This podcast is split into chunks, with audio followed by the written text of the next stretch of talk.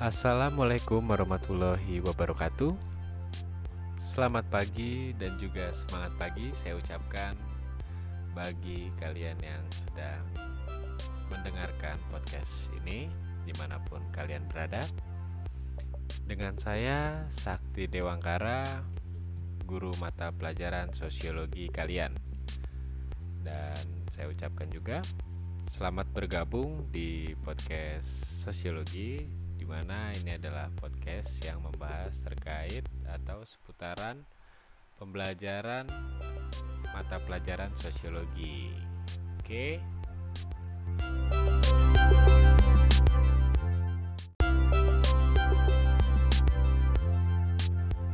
Mungkin sebagian dari kalian bertanya, kenapa sih kok podcast atau bahkan apa sih itu podcast? Nah, jadi bagi kalian yang baru mengenal podcast, saya akan sedikit jelaskan terkait apa itu podcast.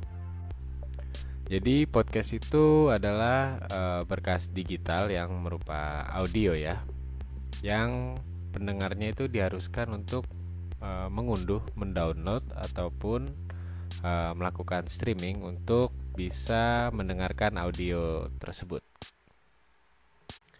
Dan podcast ini juga bisa dikatakan itu mirip ya dengan radio, uh, tapi juga punya perbedaan yang uh, signifikan gitu atau perbedaan yang nyata antara podcast dengan radio. Kayak misal radio kan uh, terbatas dengan jangkauan daerah ya kan. Nah, kalau semisal podcast ini tidak perlu gitu karena bisa dilakukan secara stream. Dan ada banyak hal yang bisa didapatkan dengan memanfaatkan podcast, seperti menambah ilmu pengetahuan dan juga sharing uh, pengalaman, ilmu ataupun eh, hal-hal yang bermanfaat gitu. Kemudian ini adalah alasan saya uh, kenapa saya pilih podcast dalam proses belajar mengajar kita pagi ini itu karena adalah podcast ini dapat menumbuhkan theater of mind gitu yang jadi ciri khas radio atau podcast. Dan singkatnya theater of mind ini uh, adalah pendengar dapat merasakan dan juga membayangkan apa yang diceritakan maupun dijelaskan oleh penyiar.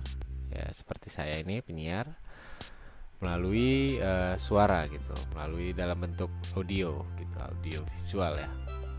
Jadi nggak pakai gambar gitu. Walaupun memang ada juga podcast yang uh, dilengkapi dengan video ya. Kayak semisal uh, podcast Deddy Kobuzer gitu. Nah, itu adalah salah satu contoh podcast yang dilengkapi dengan video Oke, jadi uh, segitu aja kita bahas tentang podcastnya karena selanjutnya kita akan bahas tentang uh, materi kita hari ini.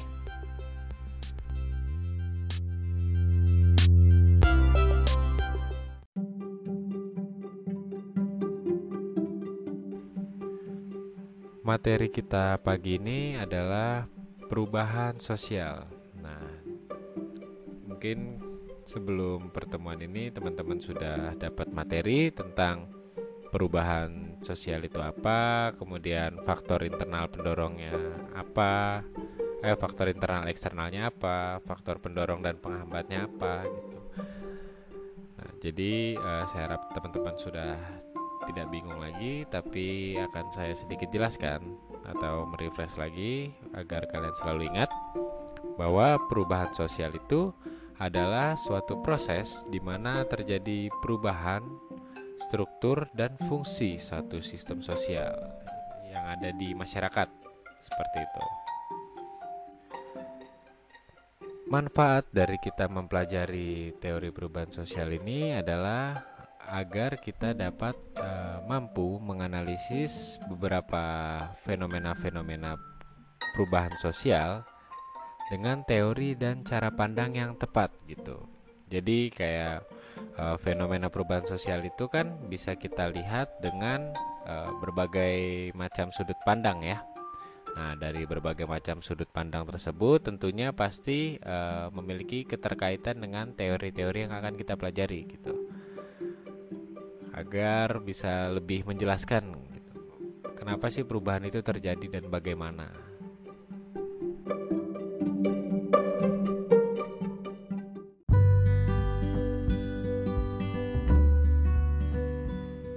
Teori yang pertama adalah teori evolusi, di mana uh, teori evolusi ini mungkin sering kita dengar dalam uh, ilmu pengetahuan biologi ya, nah, dari ilmu biologi dan secara garis besar saya rasa kalian juga mengetahui inti dari teori ini.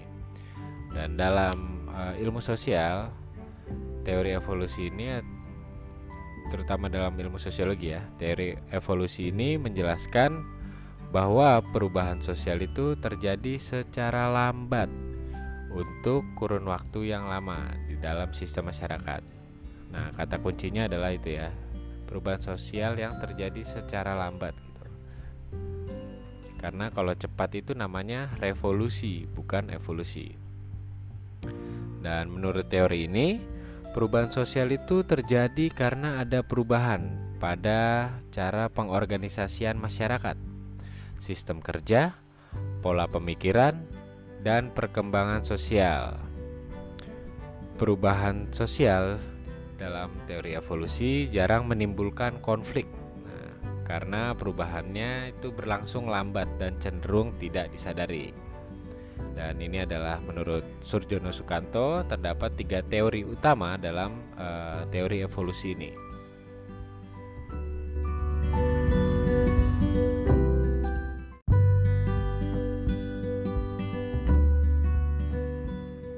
Pertama adalah teori evolusi unilinear, di mana teori ini menyatakan bahwa manusia dan masyarakat mengalami perkembangan yang sesuai dengan tahap-tahap tertentu. Dan perubahan ini membuat masyarakat berkembang dari yang sederhana menjadi tahapan yang lebih kompleks. Dan teori ini uh, berproses secara bertahap ya, ini adalah kata kuncinya di mana perkembangannya secara lambat atau sifatnya evolusi dan melalui tahap-tahap tertentu gitu. Contohnya itu adalah seperti perkembangan sejarah umat manusia gitu. Yang dimulai dari dulu umat manusia itu masih uh, untuk bertahan hidup dia harus berburu gitu kan. Kemudian uh, naik lagi satu tahap dia bisa meramu atau mengumpulkan makanan gitu kemudian naik lagi satu tahap uh, di mana masyarakat mampu mengolah makanannya sendiri seperti berternak dan juga bercocok tanam gitu sampai uh, menjadi masyarakat modern seperti saat ini.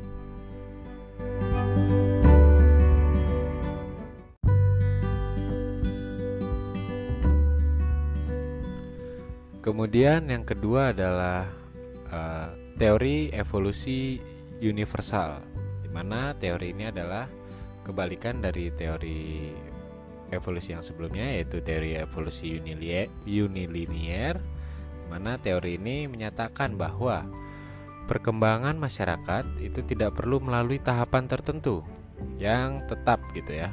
Karena menurut teori ini kebudayaan manusia telah mengikuti satu garis evolusi tertentu. Contoh dari teori evolusi universal ini adalah perubahan masyarakat yang homogen atau dengan masyarakat dengan karakteristik sosial yang sama menuju ke masyarakat yang heterogen. Dapat dilihat jelas pada fenomena urbanisasi di mana perpindahan masyarakat desa ke kota itu membuat penduduk di kota menjadi uh, masyarakat yang heterogen gitu ya, atau menjadi masyarakat yang lebih kompleks gitu. Karena banyaknya dari berbagai macam desa itu kan memiliki budayanya masing-masing kemudian budaya itu uh, saling berinteraksi satu sama lain gitu, sehingga menciptakan satu kebudayaan baru seperti itu. Atau ya kurang lebih seperti itulah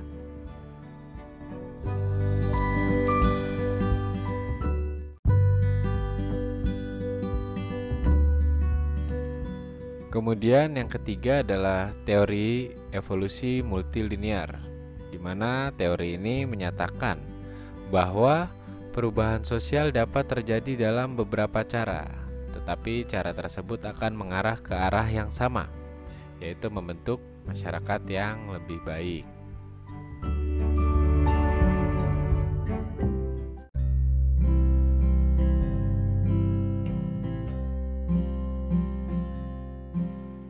Oke, tadi itu adalah dari teori evolusi, teori yang pertama kita. Walaupun uh, ada tiga anak teori lagi di situ. Tadi ada teori evolusi unilinear, kemudian ada evolusi universal dan juga multilinear gitu ya. Nah, ini adalah teori yang kedua gitu, selain dari tiga teori yang itu dan tidak termasuk dalam teori uh, evolusi. Jadi yang kedua ini adalah teori perkembangan linier. Di mana teori ini percaya bahwa perubahan sosial itu dapat diarahkan ke titik tujuan tertentu seperti itu. Ini adalah kata kuncinya ya, dapat diarahkan ke titik tujuan tertentu. Nah, ini contohnya tuh teman-teman dapat analogikan uh, sebuah arah panah naik dari masyarakat yang primitif kemudian uh, masuk ke masyarakat yang tradisional hingga menjadi masyarakat yang modern gitu. Jadi uh, arah panahnya itu selalu naik ke atas gitu ya. Dan contoh dari teori ini adalah uh, sejarah terbentuknya negara Indonesia ya atau bangsa Indonesia di mana dulu kita masih dijajah ya. Kemudian kita berupaya keras untuk mendapatkan kemerdekaan hingga akhirnya diproklamasikan oleh Insinyur Soekarno dan Muhammad Hatta pada tanggal 17 Agustus. Uh, di mana kita mendapatkan kemerdekaan kita atau memproklamasikan kemerdekaan kita. Dan setelah itu kan uh, sekutu juga sempat balik lagi tuh untuk merebut lagi kekuasaan uh, atau kemerdekaan Indonesia. Setelah merebut kemerdekaan tentunya kita juga harus mempertahankan kan?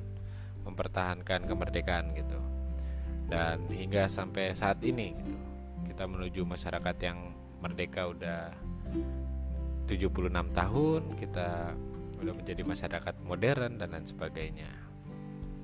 Pokoknya intinya adalah teori ini e, beranggapan bahwa perubahan sosial yang terjadi itu memberikan kemajuan bagi masyarakat gitu atau e, grafisnya selalu naik ya seperti itu. Ini adalah teori yang kedua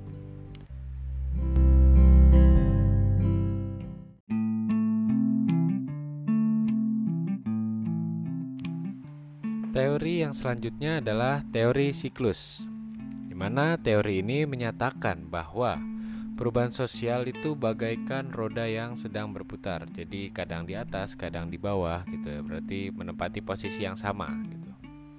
Dan artinya perubahan zaman ini merupakan sesuatu yang tidak dapat dihindari oleh manusia dan tidak dapat dikendalikan oleh siapa pun seperti itu. Karena perubahan sosial ini uh, sudah bersi apa seperti sifat alami yang dimiliki oleh setiap lingkungan masyarakat. Dan uh, teori ini beranggapan bahwa perubahan sosial pada masyarakat merupakan sesuatu yang tidak dapat direncanakan ataupun diarahkan. Seperti halnya uh, gaya hidup gitu ya Teori ini uh, beranggapan bahwa perubahan sosial bisa saja terulang kembali. Kayak semisal contoh kalau tahun 80 itu Vespa lagi zaman ya kan, Vespa yang klasik ya. Dan kemudian sempat Vespa nggak zaman pada awal tahun 2000 sampai 2010 ya kan istilahnya ya kan. Kemudian pada saat ini 2021 Vespa lagi mulai zaman lagi nih. Nah, seperti itu. Jadi yang dulunya zaman, kemudian nggak zaman, eh sekarang zaman lagi gitu ya kan. Bagaikan roda yang berputar seperti itu.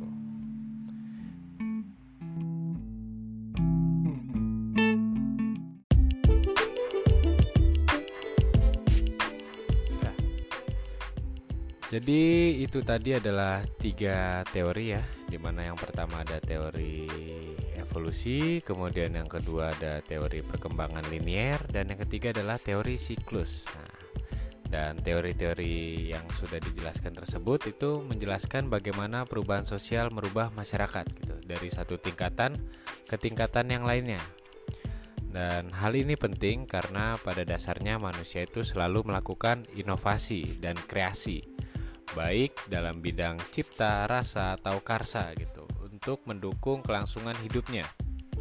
Dan diharapkan bisa berguna untuk masyarakat luas gitu. Contohnya eh, pada awal kemunculan mobil dulu digerakkan oleh tenaga bensin dengan mesin satu silinder yang eh, masih nggak bisa ngebut ya tapi karena inovasi dan kreasi, sekarang mobil bergerak dengan uh, tenaga bensin yang lebih efisien, dengan mesin yang terkadang lebih dari 4 silinder gitu, jadi bisa melaju kencang atau ngebut ya.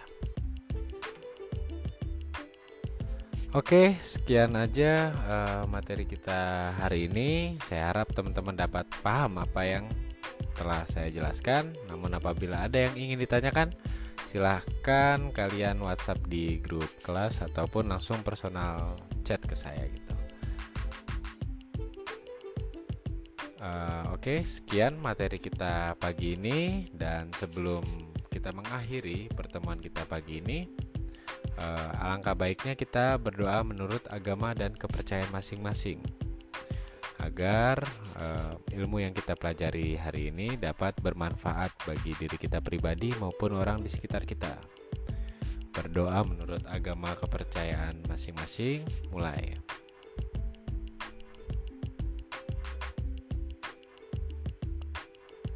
Selesai.